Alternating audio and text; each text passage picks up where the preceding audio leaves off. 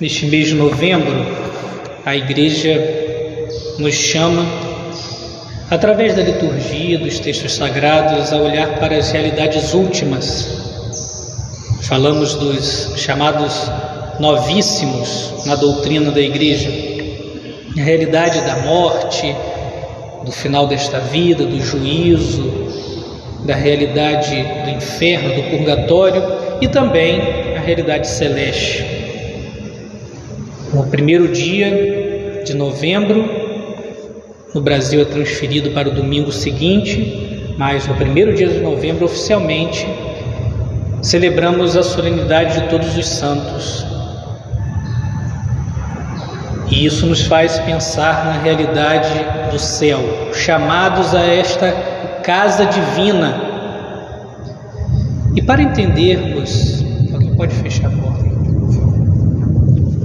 Para entendermos essa realidade celeste, parece a liturgia nos trazer, na, na leitura dessa missa, algo que São João, a carta de São João, que pode nos fazer é, pensar nessa, nessa, nesse nosso chamado à eternidade. Diz a carta de São João: Vede que grande presente de amor o Pai nos deu, de sermos chamados filhos de Deus, e nós o somos. Pelo batismo, nós fomos tornados filhos de Deus, filhos de Deus. Isso deve nos fazer pensar muito como uma gratidão ao Senhor. Nós somos herdeiros do reino. O nosso Pai é todo-poderoso, ele tem um reino que ele preparou para nós. Estamos diante de Jesus sacramentado, vamos celebrar amanhã a solenidade de Cristo, Rei do Universo. O Senhor é o Rei Todo-Poderoso. Ele tem um reino que preparou para nós. Nós somos chamados pelo batismo a sermos herdeiros desse reino. Como é bonito olhar para os sinais, a liturgia da igreja, no nosso batismo e na crisma, nós recebemos uma unção na nossa fronte, uma unção real. Esse óleo do crisma é um, é um óleo que significa essa realeza, essa dignidade, essa nobreza. Nós somos tornados em Cristo nobres, herdeiros do reino, Quanto melhoraríamos a nossa autoestima e confiança, por sinal, se a gente considerasse isso volta e meia. Eu sou herdeiro do reino. Eu sou, eu recebi uma dignidade de filho, filha de Deus. A Escritura diz, inclusive, farei deles os reis soberanos da terra. Também diz: do lixo ele retira o pobrezinho e faz assentá-lo com os nobres de seu povo. O Senhor nos deu essa vocação, a vocação celeste, a vocação de sermos herdeiros desse reino que é dele. Somos chamados a esta realização perfeita, a fruição de Deus, uma coisa importante quando pensamos nesta nossa dignidade, nesse chamado ao céu, que devemos considerar é: eu tenho vivido à altura dessa dignidade que Deus me deu? Tenho vivido à altura desse chamado? Lembramos, se pensarmos em fatos antigos, de pessoas que foram deserdadas. Eu já ouvi falar uma história concreta disso. Fulano não viveu de acordo com a dignidade da família, com respeito aos seus pais e foi então deserdado. E nós temos que viver à altura dessa dignidade e, pensar, não podemos ser deserdados, não podemos estar não podemos estar em contradição com essa dignidade, essa nobreza e esse chamado que recebemos. Hoje também também precisamos pensar a nossa cultura ela tem nos acostumado o contrário disso.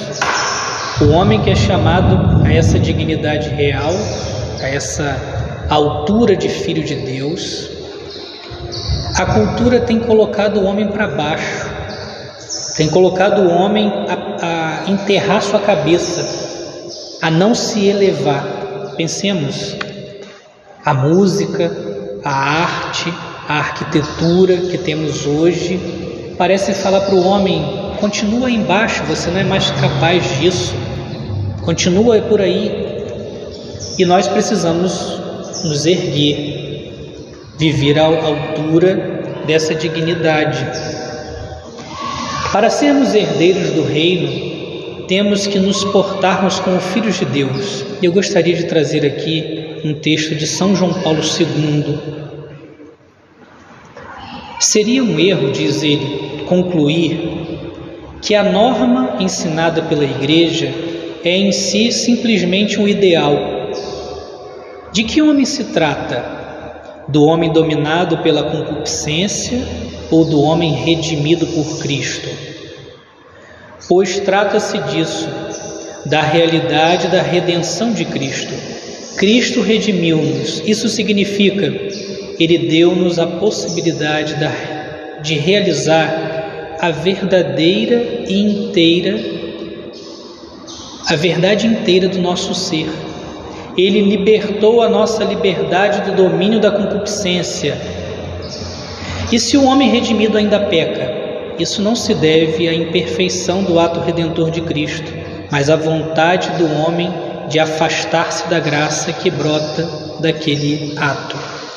O mandamento de Deus está certamente proporcionado às capacidades do homem, mas às capacidades do homem que é dado o Espírito Santo, daquele homem que, mesmo caído no pecado, pode sempre obter o perdão e gozar da presença do Espírito Santo.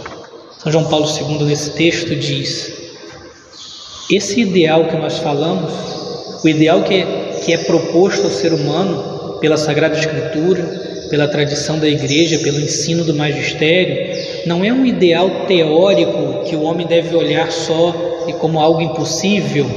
Não.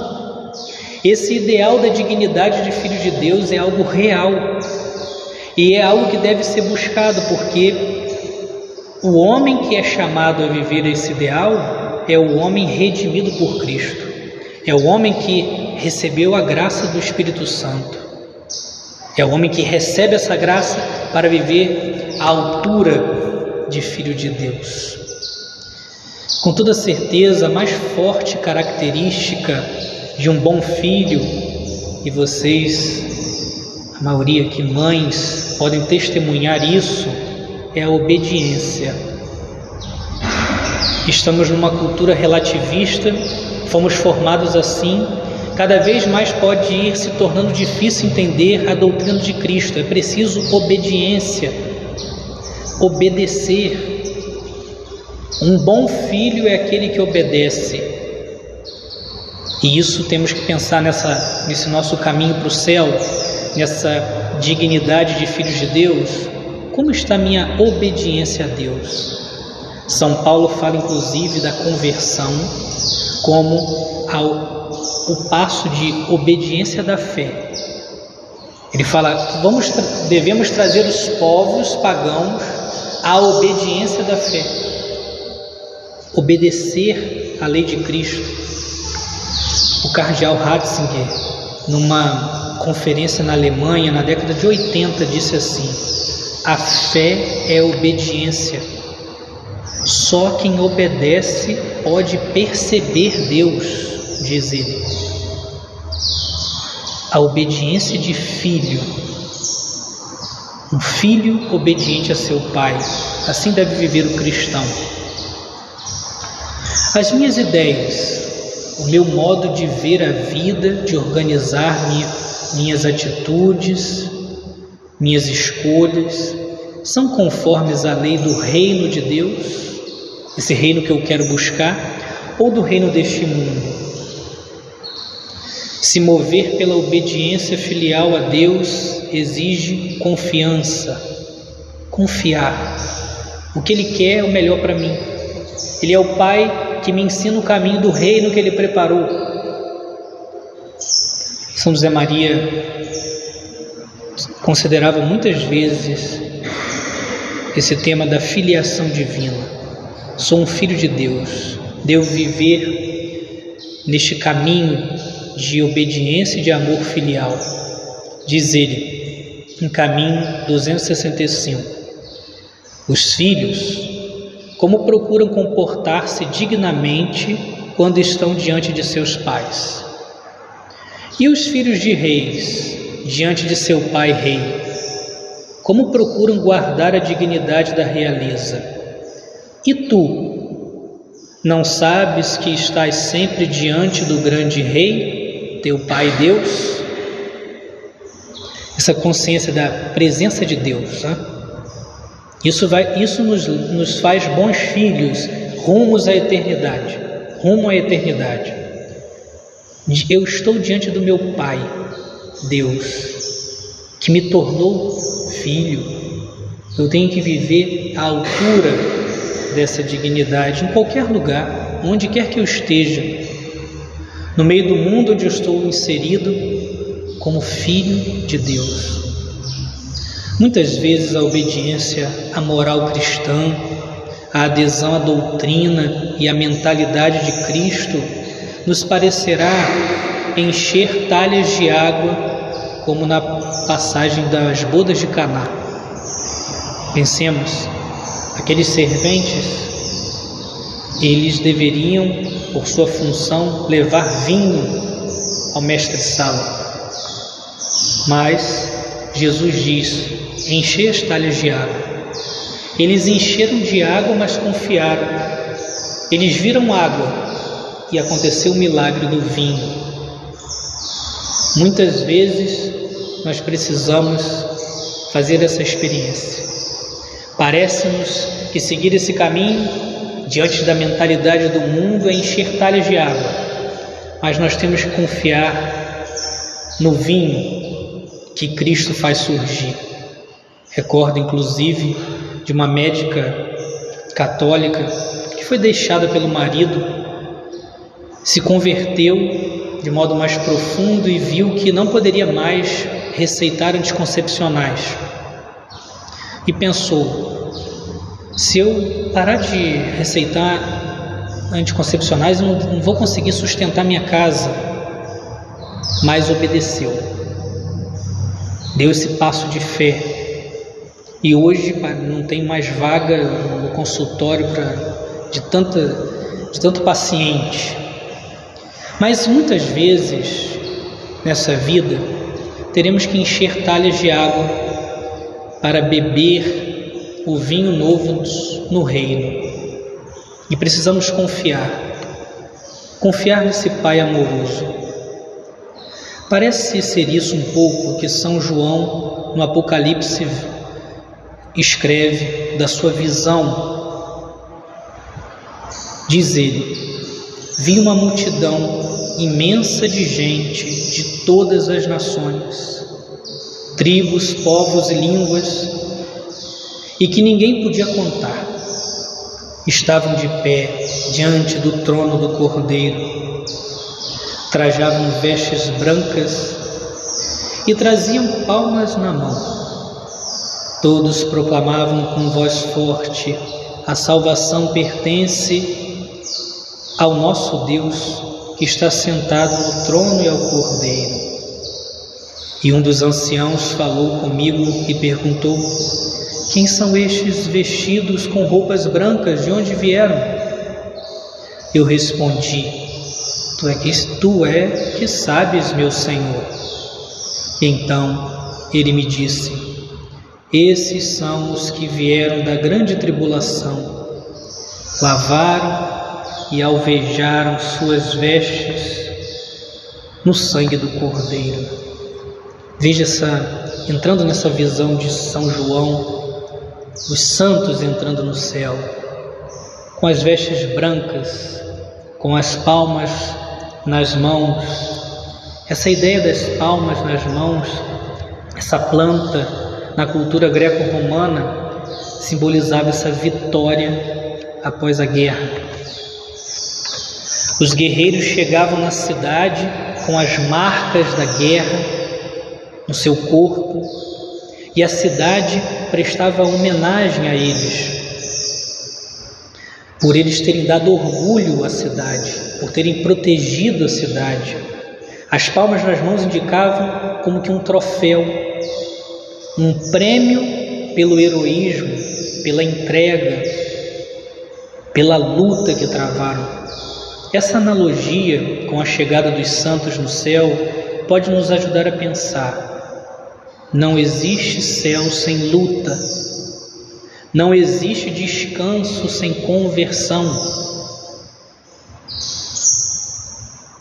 Dizem que hoje nas escolas, em muitas escolas, existe a aprovação automática.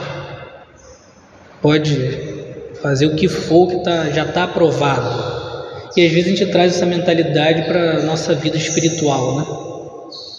Já no final tá tudo certo que a gente esquece, não existe céu sem luta, sem essa abertura a esse reino. Abertura a esse reino. Essas vestes alvejadas pelo sangue do Cordeiro nos deixa claro também que tudo é graça. O céu é dom, mas a luta é o não fechamento a esse dom. É Ele quem nos dá a força no prefácio da missa dos mártires, quando o padre reza o prefácio, diz assim, algo assim, não sei exatamente de cabeça, mas é os, o Senhor sustenta a fragilidade humana e nos dá coragem para sermos suas testemunhas. A gente olha o exemplo daquele Marte, aquele que deu a vida por Cristo, que deu um testemunho autêntico e a gente louva a Deus dizendo: a sua força, Senhor, que sustentou essa a fragilidade dele. E por causa dessa sua força, ele deu testemunho. Sim, o céu é dom. A luta se consegue com a graça de Deus. Mas o nosso coração deve se abrir a essa graça. E pensemos nessa chegada dos santos no céu, como disse São João, né? valerá a pena. Devemos desejar isso, chegar no céu, mesmo sabendo que tudo é dom dele, mas dizer: Meu Pai, essas aqui são as marcas da minha alma, para eu ter, por eu ter buscado ser fiel. Essas foram as marcas da minha luta para dizer sim, para me modelar de acordo com a sua doutrina, com a sua vontade. Aqui, meu Pai, tudo é dom, mas eu, como filho, quero te dar orgulho. Pensemos em São Francisco de Sales, dizem que ele arranhava as, a mesa para não perder a paciência. Aqui, meu Pai, minhas unhas danificadas para te amar. São Francisco de Assis, que se jogou num espinheiro para não ceder à tentação da impureza. Vede, Pai, as marcas dos espinhos no meu corpo, que tive para não dividir meu coração com ninguém. São José de Anchieta, num Brasil sem recursos, tendo que fazer viagens a pé para evangelizar, andava descalço e seus pés sangravam. Vede, bondoso Pai, as marcas nos meus pés, na minha luta para tornar vosso nome conhecido. Pense também em sua vida, coisas menos extraordinárias do que essas dos santos, mais escondidas, mas não menos santas. Vede, meu Pai, meu útero gasto por gerar filhos que o Senhor me deu. Creio, inclusive, que no dia do juízo o útero das mulheres generosas vai pesar a favor delas assim. Vede, meu Pai, meu orgulho pisado tantas vezes minha carreira, meu descanso sacrificado para servir meu marido, cuidar dos meus filhos. Vede, meu Pai, meu desgaste para viver a vida apostólica e levar pessoas para a Sua doutrina, chegar na glória com a palma na mão, tendo buscado ter vivido como filho de Deus, que quis ter dado orgulho ao Pai. Vale a pena a luta Vale a pena a luta do, do Filho de Deus para entrar no reino de seu Pai e reinar com Ele, participar de seu reinado, participar de sua alegria. Não é assim que ele diz? Vinde, benditos de meu Pai, vinde para o reino que foi preparado para vós. Devemos pensar isso no meio das nossas lutas, na busca da nossa da fidelidade pelo Evangelho, fidelidade para ser fiel ao projeto de Deus para nós. Vale a pena. Estou rumo ao reino, sou herdeiro do reino, quero viver neste mundo sem deixar com que o reino deste mundo me iluda me prenda, me tire da glória dos filhos de Deus. Na missa de, da solenidade de todos os santos, a igreja coloca o evangelho das bem-aventuranças. Isso parece indicar um manual de instruções dos que vivem como cidadãos do céu. As bem-aventuranças questionam a autenticidade de nossa fé. A lógica do poder, do ter, do apego a si é deixada de lado. Bem-aventurados os pobres. Como lido com os bens? Qual minha reação quando me faltam coisas ou folga econômica? Bem-aventurados os pobres aqueles que têm um coração desapegado, que não se enraizou nas seguranças deste mundo, vive neste mundo com as coisas do mundo sem apegar-se a eles, a elas. Também dizem as bem-aventuranças: bem-aventurados, felizes, herdeiros do reino, os que têm fome de justiça, como reajo às injustiças com as pessoas? Sou justo nos meus relacionamentos, mesmo que custe?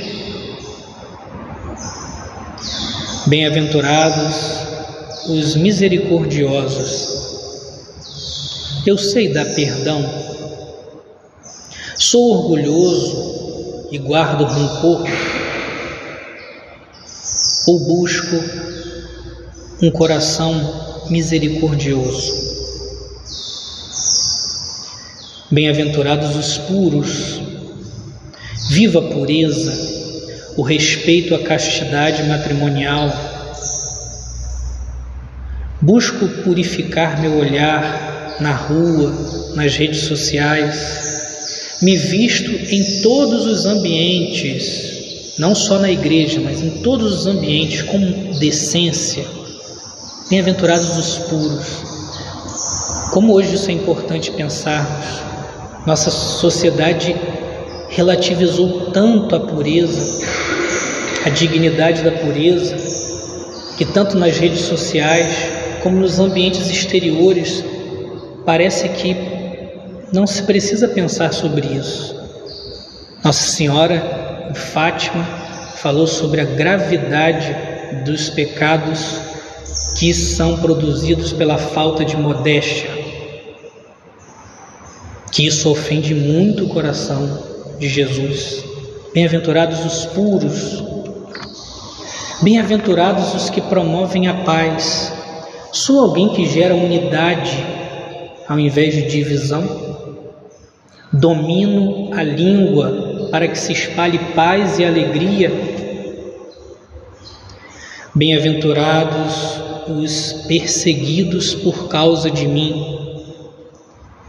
Quero ser aceito a todo custo? Tenho medo de testemunhar minha fé? Devemos ajustar nossa vida a essa altura de filhos de Deus. Vale a pena viver à altura de filhos de Deus, ajustar nosso modo de pensar e nosso coração como aqueles que caminham rumo a um reino eterno.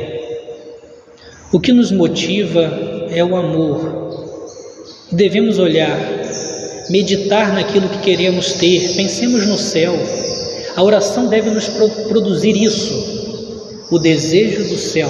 Quando a gente vem à missa, o desejo de comungar eternamente, estar em comunhão eterna, o desejo de viver os mistérios de Deus. Na nossa meditação, desejar o céu. A gente atrai o coração para aquilo que a gente olha, para aquilo que a gente contempla, para aquilo que a gente deseja. Desejar o céu, meditar no céu.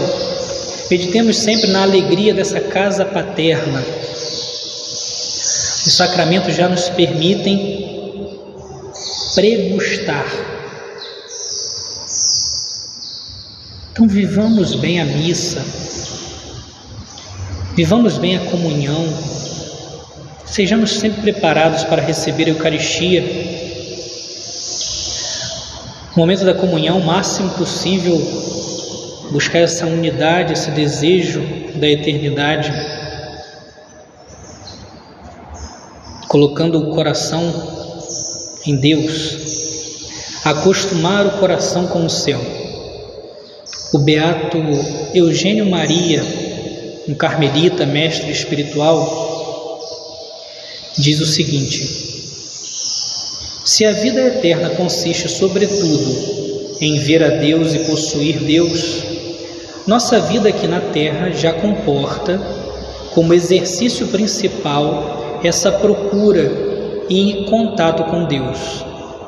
Eis aí uma preocupação, eis aí uma ocupação. Não digo única, mas principal de nossa vida terrena, o exercício da vida eterna. Pois se não exercitarmos, se não desenvolvemos o nosso organismo espiritual, ele será deficiente mais tarde para ver a Deus. Essa ideia do beato de a oração, essa o que São José Maria chamava também da vida contemplativa no meio do, do mundo, vai desenvolvendo o nosso organismo espiritual para ver a Deus, que é a eternidade, essa visão eterna que sacia e traz plenitude. Como está o desenvolvimento do meu organismo espiritual? Tem me perdido em ativismo esquecido do principal?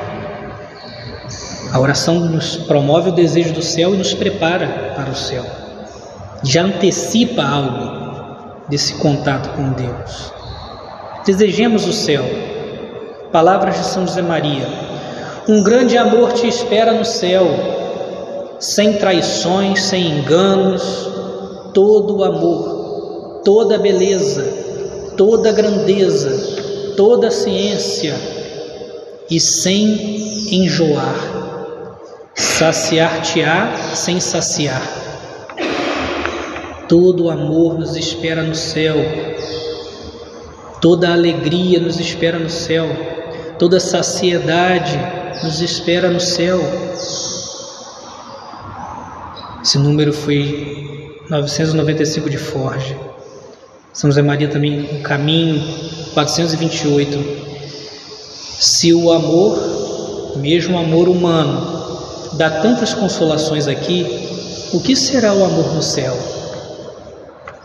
É verdade? Quando a gente vê o amor, seja do homem para com a mulher, da mãe para com o filho, do filho para com a mãe com o pai, dos amigos, esse amor humano traz tantas consolações.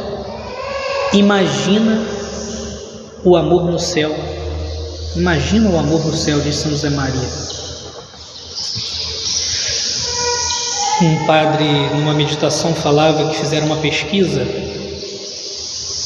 no sentido mesmo físico, biológico, de que o amor, o sentimento de alguém perante, perante a mãe é um amor relaxante. O, o amor perante o pai é um amor que gera um certo uma atividade isso no sentido de uma pesquisa física, biológica. E estar diante da mãe, esse amor relaxante. Nós temos também uma mãe. E nós devemos pedir o colo dela. Esse colo de Nossa Senhora. Que ela nos prepare para o descanso eterno e já de algum modo aqui no colo dela encontremos um pouco desse descanso, que ela nos ajude nesse caminho para o reino, considerando sempre somos herdeiros do reino e devemos viver para esse reino, buscando honrar a Deus que nos fez seus filhos. Amém.